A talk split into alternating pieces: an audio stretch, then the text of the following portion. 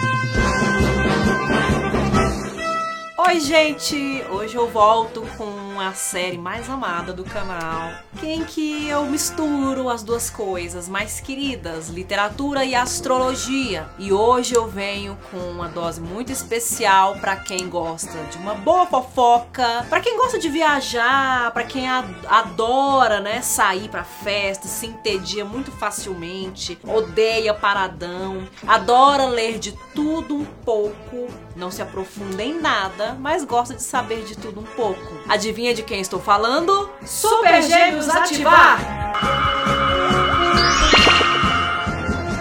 Gêmeos é o terceiro signo da roda zodiacal, é um signo de elemento ar e é regido pelo deus Mercúrio. É o deus mensageiro, é o deus viajante, o deus das estratégias, da racionalização. Será que é por isso que Gêmeos é tão fofoqueiro? Porque gosta de levar as mensagens, gosta de levar e trazer? É Mercúrio, Hermes na mitologia. Na mitologia romana é Mercúrio e na mitologia grega é Hermes. É o deus mensageiro, é o deus das negociações é o Deus que leva, que traz, que comunica, é o Deus do trânsito, do, do, da passagem, da efemeridade. O signo de Gêmeos é um signo mutável. Isso tudo corresponde ao trânsito, às mudanças. Será que é por isso também que Gêmeos é tão bipolar? E quem são as pessoas do signo de Gêmeos? Gêmeos vai do dia 21 de maio ao dia 20 de junho. Normalmente, pessoas geminianas são muito animadas, são divertidas, são alegres, são joviais. É muito difícil você ficar mal-humorado, triste, caladão, desanimado perto de alguém de gêmeos. São pessoas muito tagarelas, falam demais e estão indo de um lado para o outro, né? É aquele arroz de festa, transita entre todos os grupos, odeia o tédio, não se permite entediar e também não quer entediar ninguém. Mas por conta dessa essa dualidade, porque gêmeos nós temos duas facetas, eles também podem ser o oposto disso tudo, né? Eles podem trazer a completa contradição e a completa ambiguidade. Podem transformar a vida daqueles que convivem é, num caos, numa obscuridade, numa confusão e numa incerteza. Porque Gêmeos é isso: Gêmeos está e não está. Gêmeos é amigável, mas é amigável demais, e aí é amigável com todo mundo. E não quer ficar estabelecido, parado, quieto num só lugar. As pessoas de Gêmeos são muito inteligentes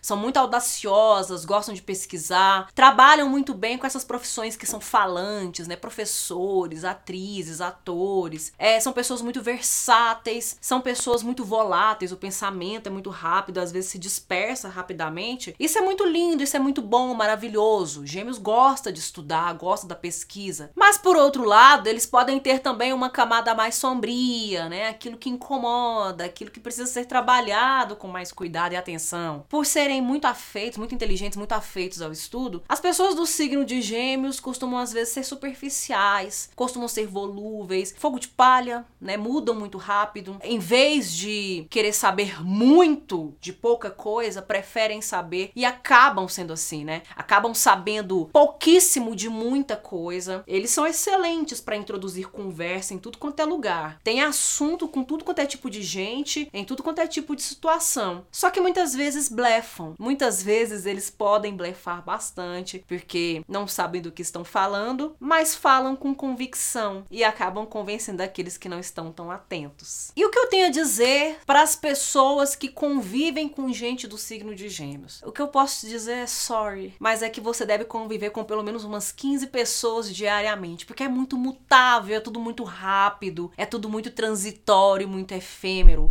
Eu costumo dizer que gente do signo de Gêmeos nem é bipolar, é multipolar, né? Num dia de 24 horas, pelo menos 24 personalidades se manifestam. É o verdadeiro símbolo do fragmentado. E por que que eu falo assim de Gêmeos, né? Com, com essa tranquilidade, mas também com essa essa propriedade, né? Porque eu sou basicamente uma pessoa de Gêmeos e muito do que eu estiver falando aqui pode ser simplesmente um blefe. Então fica por sua conta e risco acreditar ou não. Mas uma coisa eu posso dizer para vocês é que eu aqui, Eli Larissa, a Didoceia, doutora e atriz, professora de literatura. Esta pessoa que vos fala é a minha melhor amiga e a minha pior inimiga ao mesmo tempo. Mas tem uma coisinha sobre o signo de Gêmeos que eu quero acrescentar, que eu acho que essa é uma das melhores lições de sabedoria que esse signo pode proporcionar para quem estiver por perto. É que tudo começa e acaba o tempo todo de todos os signos da roda zodiacal, talvez o signo de Gêmeos seja o que melhor compreende, o que melhor aceita, porque ele vive em si essas efemeridades, a transitoriedade da vida e sabe que tudo é feito de ciclos, tudo acaba, tudo começa o tempo todo. E para deixar esse vídeo geminiano mais incrementado, bem ao gosto de Gêmeos mesmo, né, que eu tô falando de tudo um pouco, tô falando de personalidade, tô falando de caráter, falando de elementos, vou falar falar também de escritores e escritoras que são do signo de Gêmeos. E encabeçando essa linda lista de geminianos e geminianas, nós temos Fernando Pessoa, poeta português, de 13 de junho de 1888. E não é por acaso, né, gente, que Fernando Pessoa encabeça essa lista, porque Fernando Pessoa era também Bernardo Soares, Alberto Caeiro, Álvaro de Campos, Ricardo Reis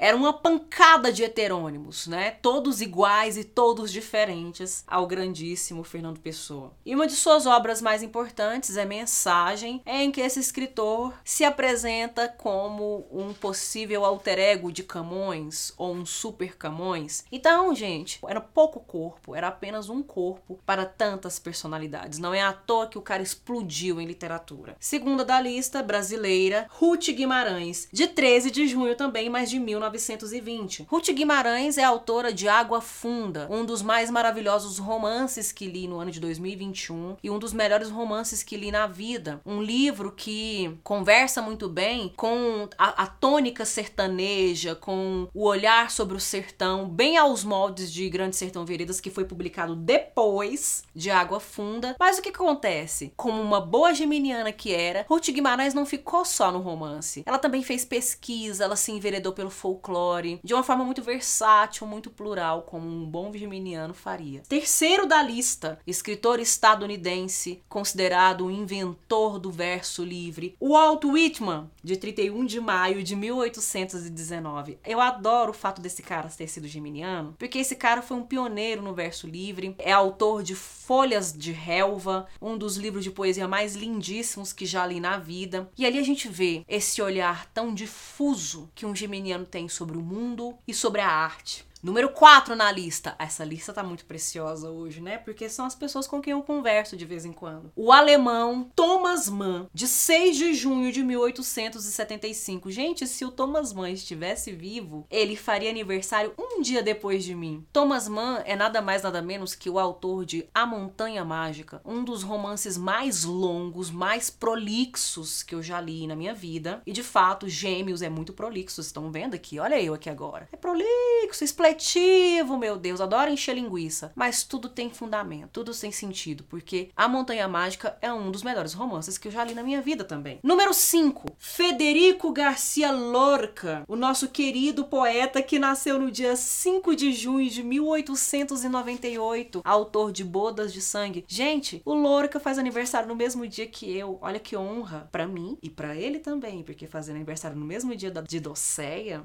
é para poucos. É só para geminianos. Número 6. Ganhou o Prêmio Nobel de Literatura aí recentemente. É uma figura, figuraça maravilhosa, lindíssimo, super enigmático e também super magnético, né? Eu tô brincando com uns anagramas aqui, bem aos moldes geminianos de fazer trocadilhos. Bob Dylan, de 24 de maio de 1941, autor de letras, de composições musicais que estão no patamar, no status de poesia pelo trabalho que ele faz com a linguagem, pelo trabalho que ele faz com a sonoridade, pelo trabalho que ele faz com a imagem, com a imagem poética que se cria dentro do texto. Olha só com quem eu estou, gente. Número 7. José Lins do Rego, é do dia 3 de junho de 1901. E quem é José Lins do Rego, gente? É o autor de Menino de Engenho. É um dos vídeos que eu tenho aqui no canal dos mais visualizados. É um dos vídeos que o povo mais adora. Porque foi um geminiano que escreveu. Inclusive, eu vou deixar o link aqui para vocês para vocês acessarem depois a análise que eu fiz sobre essa obra. Número 8, a maravilhosa Paulina Chiziane, do dia 4 de junho de 1955, autora de um dos romances mais interessantes, relevantes que li nos últimos tempos, Niket, uma história de poligamia. Uma mulher política, uma mulher militante, uma mulher que realmente não não não fica calada, não se turva, não se não recua, fala o que tem que falar. Foi militante durante um tempo pela luta né, da independência moçambicana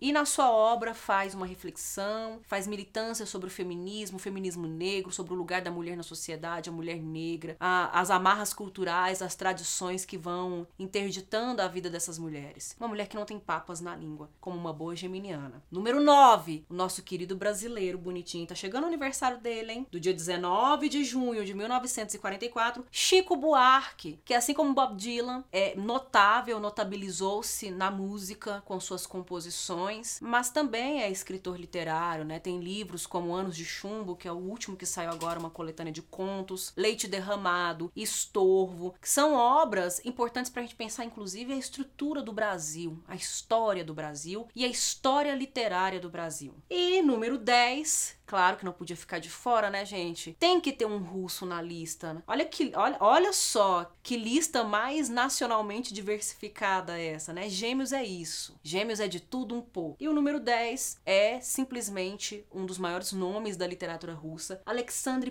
Pushkin, de 26 de maio de 1799. Ele, ao lado de Gogol, é considerado um dos inventores da literatura russa, praticamente. O Pushkin, para a literatura russa, está no mesmo patamar de Dante para a literatura italiana, de Shakespeare para a literatura inglesa, de Cervantes para a literatura espanhola. E é isso, gente. Geminiano. Autor de A Dama de Espadas, que é uma coletânea de contos e de poemas. Inclusive, foi um dos primeiros vídeos que fiz para o canal no iníciozinho da Didocéia. Também vou deixar o link disponível na descrição para vocês. E para ilustrar muito bem essa lista geminiana maravilhosa, eu vou ler um poema de Fernando Pessoa, mas que poderia ser de Alberto Caeiro, poderia ser de Álvaro de Campos, poderia ser de Bernardo Soares e de Ricardo Reis, e no entanto, é de todos eles também. Autopsicografia.